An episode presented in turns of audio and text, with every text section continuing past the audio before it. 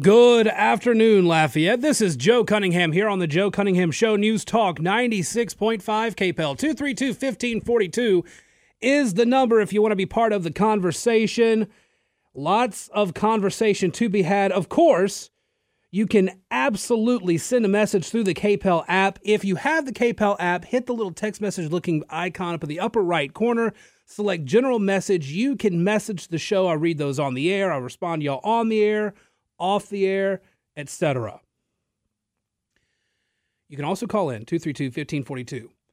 Now, I need to get to more on the Devon Archer Hunter Biden stuff. The Democrats are struggling to move the goalposts. I want to read you this from the New York Times earlier today. Mr. Archer's testimony underscored that Mr. Biden had made false or misleading statements regarding his family members' finances. During the 2020 presidential debate, Mr. Biden claimed that no one in his family had received money from China when, in fact, Hunter Biden and his business associates took in millions from a Chinese firm. In 2019, Mr. Biden also repeatedly said he had never discussed and had never spoken to Hunter Biden about his business dealings. Recently, the White House spokeswoman, Karine Jean Pierre, has begun speaking in less declarative terms about the matter, saying that Mr. Biden was never in business with his son. Now, one line in this story stands out. It has long been known that the elder Mr. Biden at times interacted with his son's business partners. It has long been known that the elder Mr. Biden at times interacted with his son's business partners. One more time for the people in the back. It has long been known that the elder Mr. Biden has at times interacted with his son's business partners.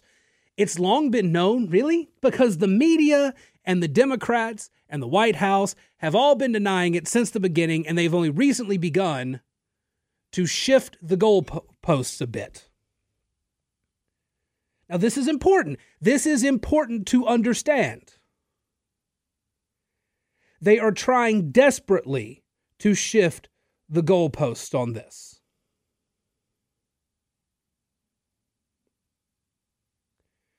Representative da- uh, Daniel Goldman of New York trying to wash it away. Uh, this is the same guy that came out and said, "Oh, Joe Biden was just at, it was all pleasantries, all niceties. How's the weather?" Whenever he was put on the phone with Hunter Biden's business associates. Okay? He they're trying to explain it away now. Listen. Could you just with specifics tell us these phone calls that were a matter of such uh, discussion yesterday like what were they about what would what would then vice president biden say in these conversations you know walk us through what happened right so uh, let's put this in context Beau Biden got very sick in early 2015. He died in the spring of 2015, which was right in the middle when Devon Archer um, had his, his business dealings uh, with uh, Hunter Biden. At that point, Joe Biden and Hunter Biden began to speak every day because they were both devastated by Beau's death. They spoke every day. The witness testified that over his 10 year relationship with Hunter Biden, there may be approximately 20 times when, in one of those conversations, uh, Hunter Biden would put his uh, father at a dinner, not at a business meeting, at a dinner that he was having if he happened to get a hold of his father, and would ask his father to say hello to whoever was at the table. And that was essentially the extent of it. They didn't, he, it was unclear, and, and the witness testified, this is not me saying that, the witness testified that uh, a lot of times, most of the time, Joe didn't even know who the people were at the dinner table. So this was just simply, uh, this may have been Hunter's effort to say, hey, this is, you know, the vice president, this is my dad. But the critical part here for Congress, and that's what we have to make sure we understand, is that Joe Biden was doing nothing to benefit his son. Joe Biden was doing nothing to benefit his son. That's that's what they're pushing. They've now gone from he had no interactions with any of these people to well, he wasn't really doing anything to benefit his son. It's very easy to see what was going on here. You and I, if we are visiting with friends and our parent calls us, we're probably not going to put our parents on the phone while we're visiting with friends and say, hey, say hi to so and so if that parent doesn't know who they are. That's just not something you do. Hunter Biden, however, was not just getting his dad to exchange pleasantries with the flavor of the month with his business dealings. It seems pretty clear that Hunter Biden was verifying that, yes, his dad is Joe Biden. Hunter Biden is he's benefiting, he's the ultimate beneficiary of white privilege. And this is one of the reasons that black voters are turning sour on the Biden administration. It is noticeable, it is palpable. Hunter Biden is a crack addict. Hunter Biden is a drug addict. He has done terrible things. He has broken the law. Hunter Biden used his daddy's connection and his daddy's influence and power to get access and get jobs and get influence and get money that he otherwise had no business getting because he was otherwise a nobody with no special talent or skills. It was his father's name and his father's power and his father's connection that got him those jobs. Not begrudging him of that at all.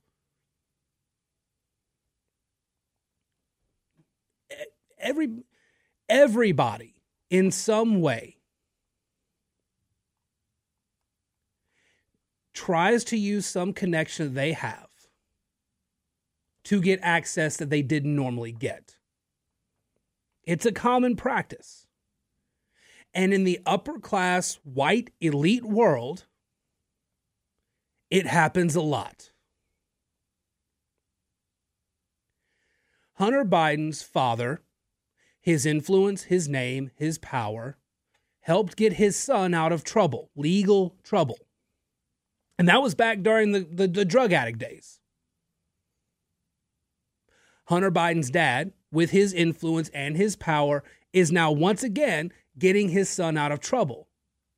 The ultimate white privilege, by the way, because how many people can say their dads, lawyers, are on the prosecution and the defense? There's a reason Hunter Biden got that sweetheart plea deal that a judge then threw out and said, This is crazy. No.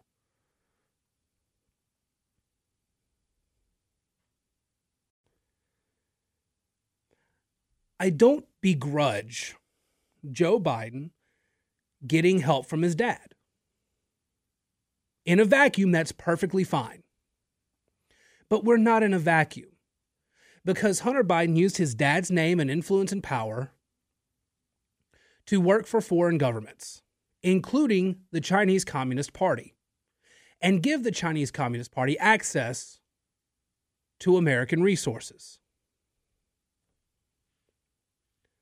What's more, Hunter Biden broke the law by not registering as a foreign agent. He broke the law by purchasing a firearm without disclosing his past. He has broken the law several times and he gets to skate on it most of the time.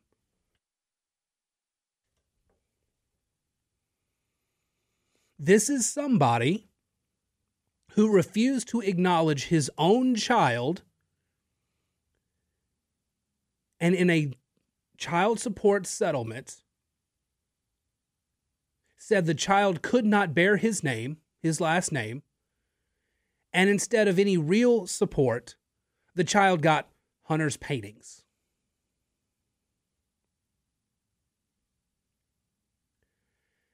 It took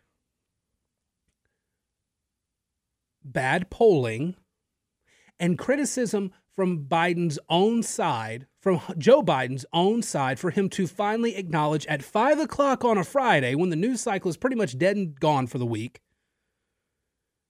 to finally say, yeah, we have a seventh grandchild. Devon Archer is a convicted criminal. Hunter Biden is a criminal.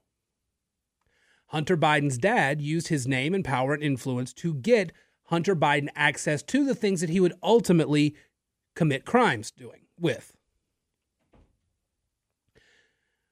The entire family, out of pride, out of shame, whatever it is, refused to acknowledge a blood relative. None of these are good people. Devon Archer's not a good person. Hunter Biden, Joe Biden, these are not good people.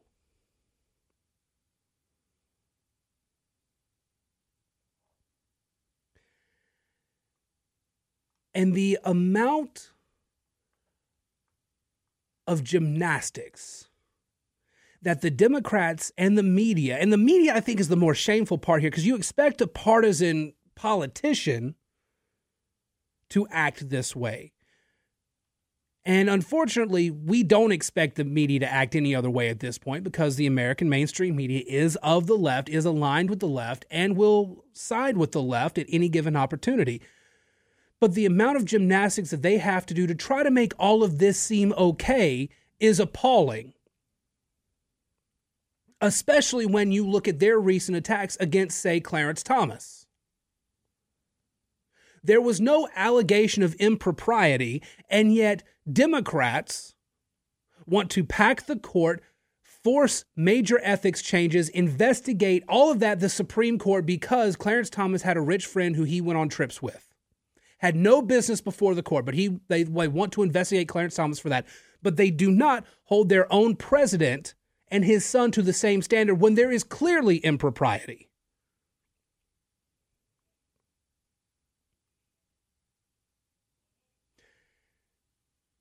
That is the hypocrisy here. And that's why you're seeing things like black voters moving away from the Biden administration. That's why you're seeing things like Donald Trump starting to take the lead in polling in one on one versus Biden. That's why you're starting to see these things because Americans understand the hypocrisy here. They understand how bad all this looks. 232 1542 is the number if you want to be part of the conversation or send a message to the KPEL app chat. We'll have more of your news of the day here on the Joe Cunningham Show, News Talk 96.5 KPEL. If you're looking for more great conservative content throughout the day, why don't you head on over to my site, redstate.com. I'm a senior editor over there, and I work with a lot of great conservatives, putting out a lot of great news and opinion each and every day. Plus, if you use my name, Joe, as the promo code, you can subscribe with a discount to our VIP section where you'll get a ton more great content that you won't find anywhere else. Check out redstate.com today.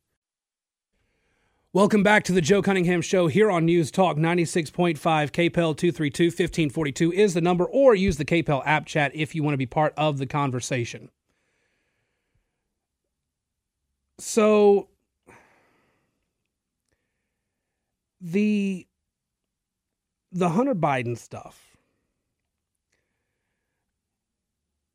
I've maintained since we started talking about impeachment. And and the other day when I had Congressman Mike Johnson on, he kind of said the same thing that impeachment's definitely on the table. The problem is it just doesn't really go anywhere. There's no way you can get Senate Democrats to even, you know, bring it up. You can send the the articles of impeachment over, but nothing's going to happen in the Senate. So what should the Republicans' plans be? you can go after Joe Biden. You can even go after his underlings like Mayorkas, like Merrick Garland, etc. But the best way, the best way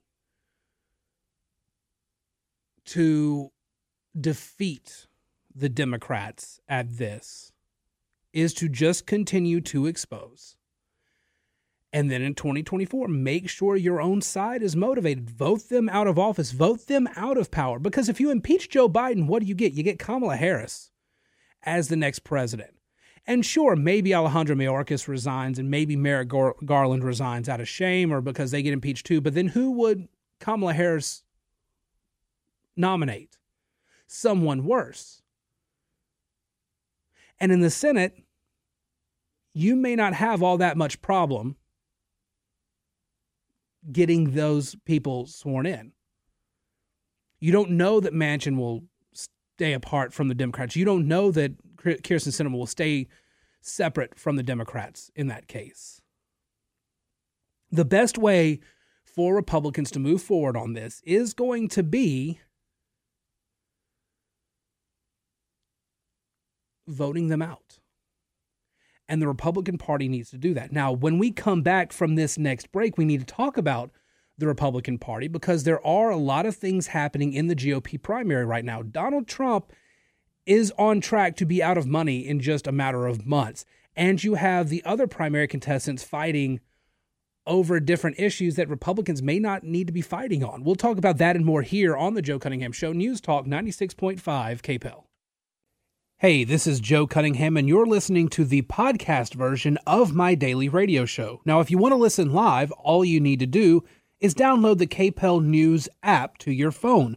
You can listen live every weekday from 3 to 4 p.m. and communicate with the show using the app's chat feature.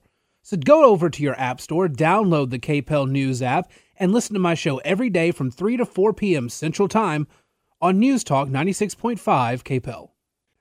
Welcome back to the Joe Cunningham Show here on News Talk 96.5 KPEL. 232 1542 is the number if you want to be part of the conversation or send a message through the KPEL app chat. JD uh, sends a message hard to believe the Democrats would have much worse than what Biden has in office. Never underestimate them, JD. Never underestimate what the Democrats. There's always worse than Joe Biden. Joe Biden was the best they had to offer in 2020. The best they had to offer. Kamala Harris has shown that she's among the worst they have to offer, and yet she somehow is a heartbeat away, sometimes very literally, from the presidency. Now, Mike's comment actually leads into part of what I want to talk about in this segment. So, Mike from Breaux Bridge says, not to be Captain Obvious, but Donald Trump is a multi billionaire. And in fact, uh, recent estimates from Forbes have Donald Trump at $2.5 billion for his net worth. No such thing as him running out of money. Plus, everyone already knows who he is, so more political ads wouldn't really do much to help him. That in general is true, but there are a couple things to note there. One, Donald Trump himself is not very liquid. Donald Trump is a real estate mogul. Most of his net worth is tied up in property. It's it would take a while for him to convert into cash what he really needs. Now, here's the other thing this isn't about him. This is about his campaign, his PAC, the uh, the uh, Save America PAC.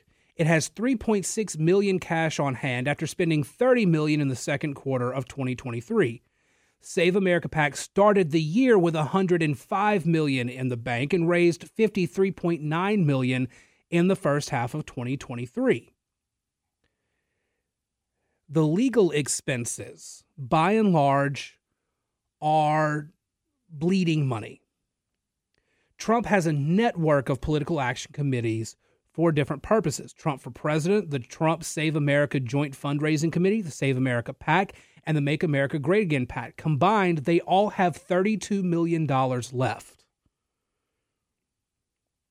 Over the weekend, and I, meant, I think I mentioned it briefly yesterday, over the weekend, we found out that, that Trump can still raise a lot of money. A lot of his donations have come from small dollar donors. They have not tapped out on the on the legal limit that you can contribute to a campaign. But that money is almost entirely being diverted to pay his growing legal expenses. That's not a good situation for Donald Trump. See, Trump himself is worth $2.5 billion. That's absolutely true. But Trump has to have a campaign, he has to have staff, he has to have people who are legally, he has to have people that are running the day to day operations of his campaign.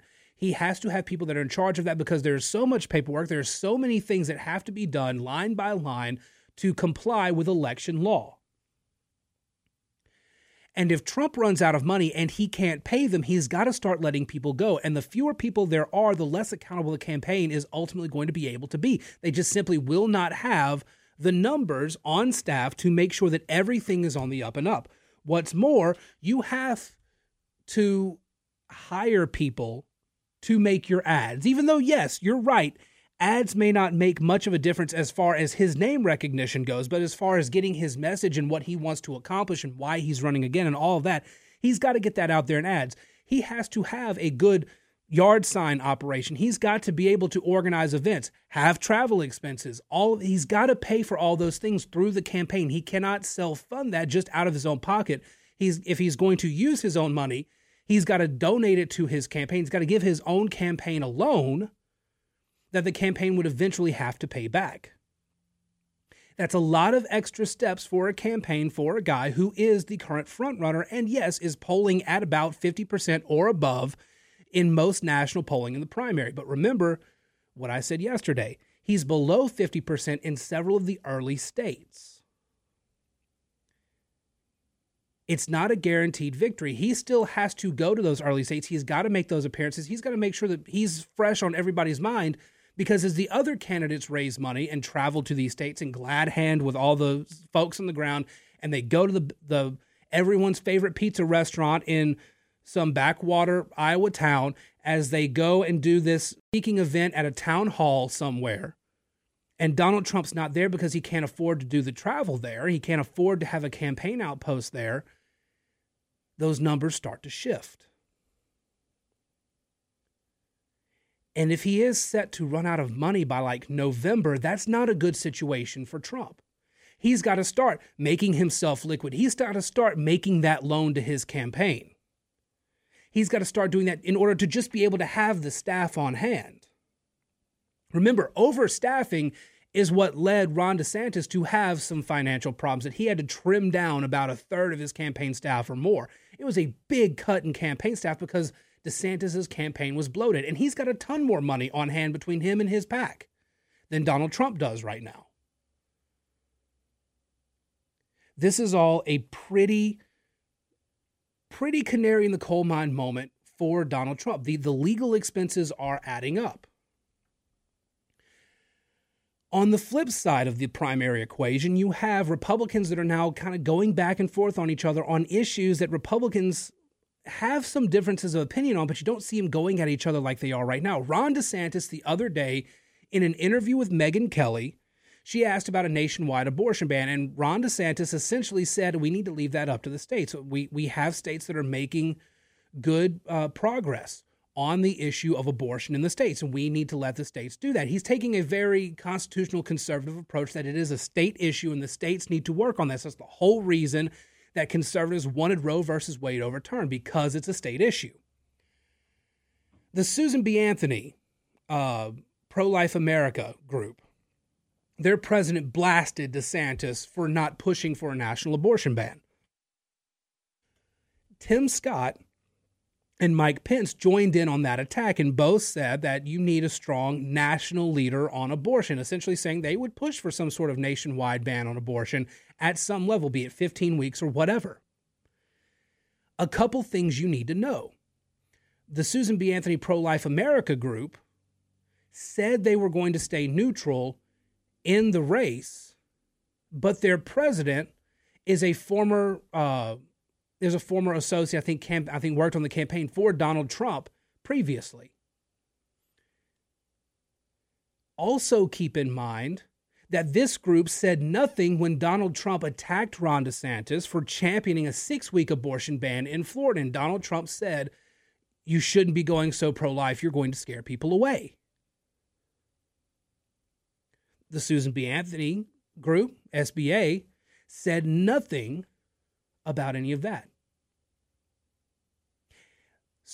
SBA, as Chip Roy points out on Twitter, also was pretty absent recently on a major issue in Congress, the National Defense Authorization Act. They said nothing, SBA said nothing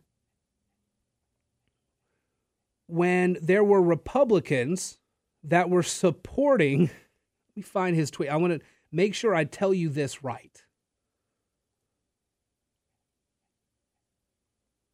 The governor, talking about Ron DeSantis, this is Chip Roy's tweet. The governor stands up for life, recognizes the constitutional role of states. But meanwhile, when we have a major fight on the Hill, did SBA pro life score against the National Defense Authorization Act in the Senate when all but four GOP senators refused to force to refused to force an end Biden's abortion tourism policy? No, they were MIA.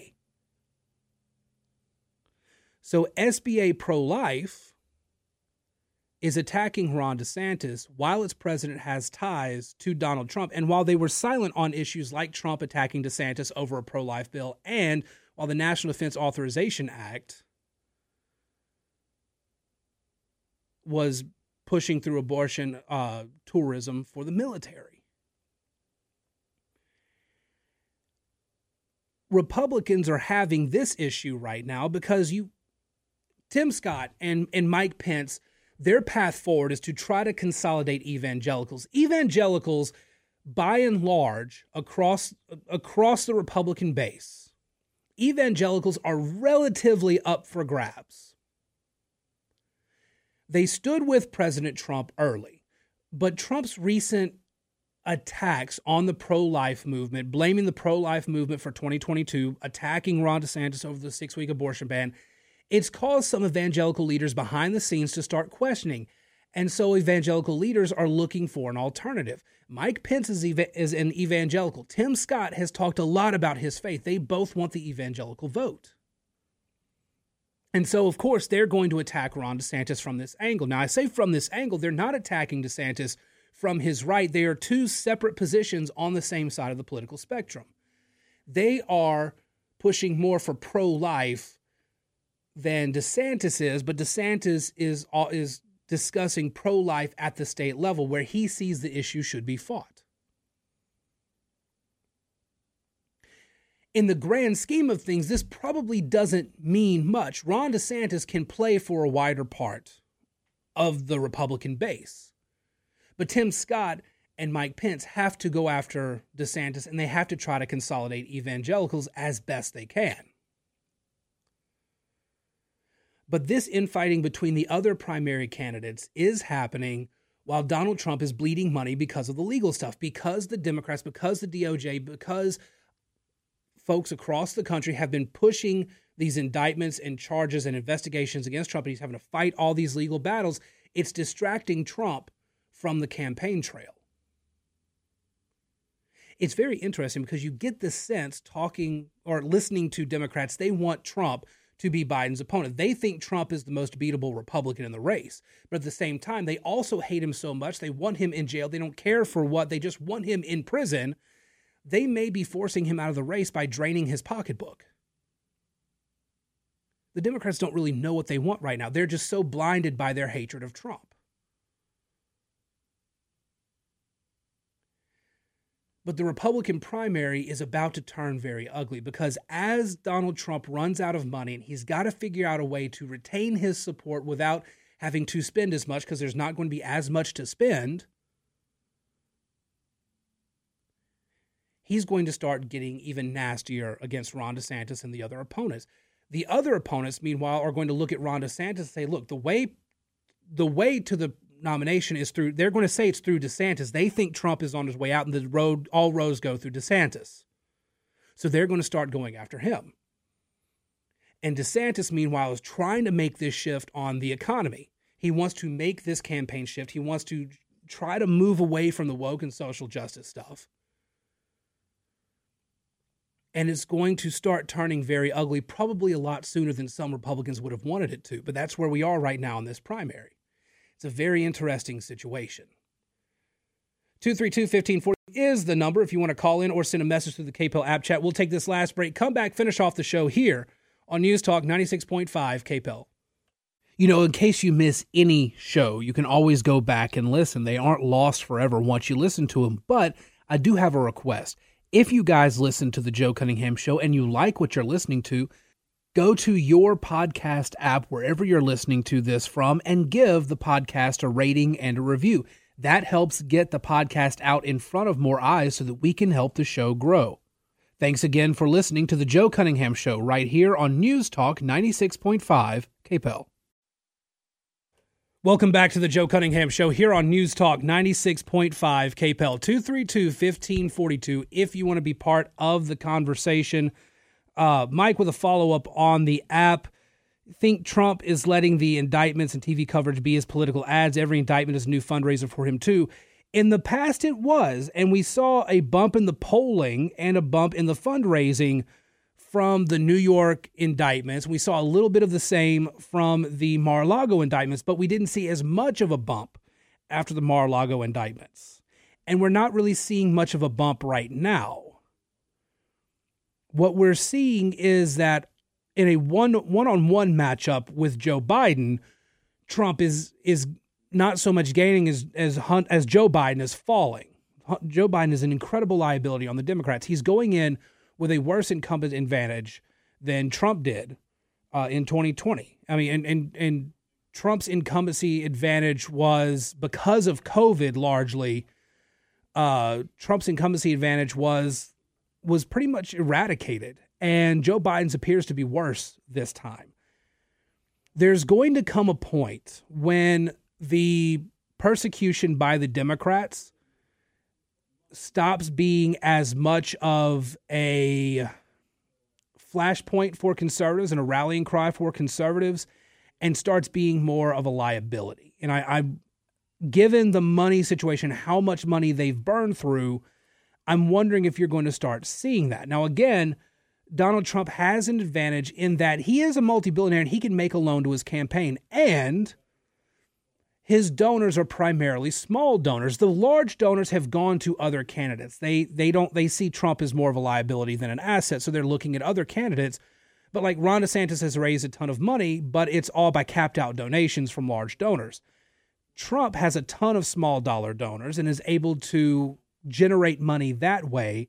So he may be able to replenish some of his stock that way. I'm not sure how much. And again,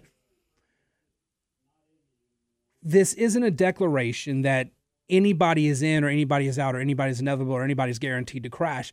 It's still way too early. It's way too early to really know for certain. But given what you're seeing, Trump does have to raise a lot more money right now. And whether it's through the Democrats continuing to indict or anything like that, he's going to have to find some way to get his supporters to keep donating money but with all the uncertainty about the economy, how much more money are they willing to, to send over his way either? That's going to play a part of it too. We'll see going forward. It, it's it's just from a political science perspective, it is incredibly interesting to watch.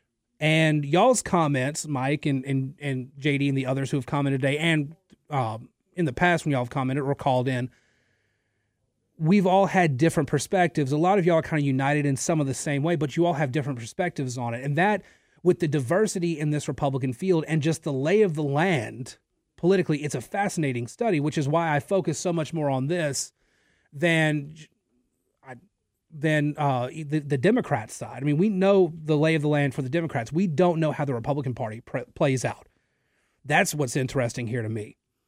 All right, you guys have a great day. I'll be back in 23 hours. In the meantime, follow me on Twitter at Joe P. Cunningham, Facebook.com slash Joe Cunningham Show, email joe at redstate.com. You can find a podcast version of the show very soon here on joecunninghamshow.substack.com. Just go or just go to wherever you get your podcasts, uh, Apple, Spotify, wherever you get your podcasts. Be sure when you go, give it a review and a rating so that other people will be able to see it, get it in front of those eyes, and grow the show that way. You guys have a great one. Shannon is back in studio. He is offsides next here on News Talk 96.5 KPEL.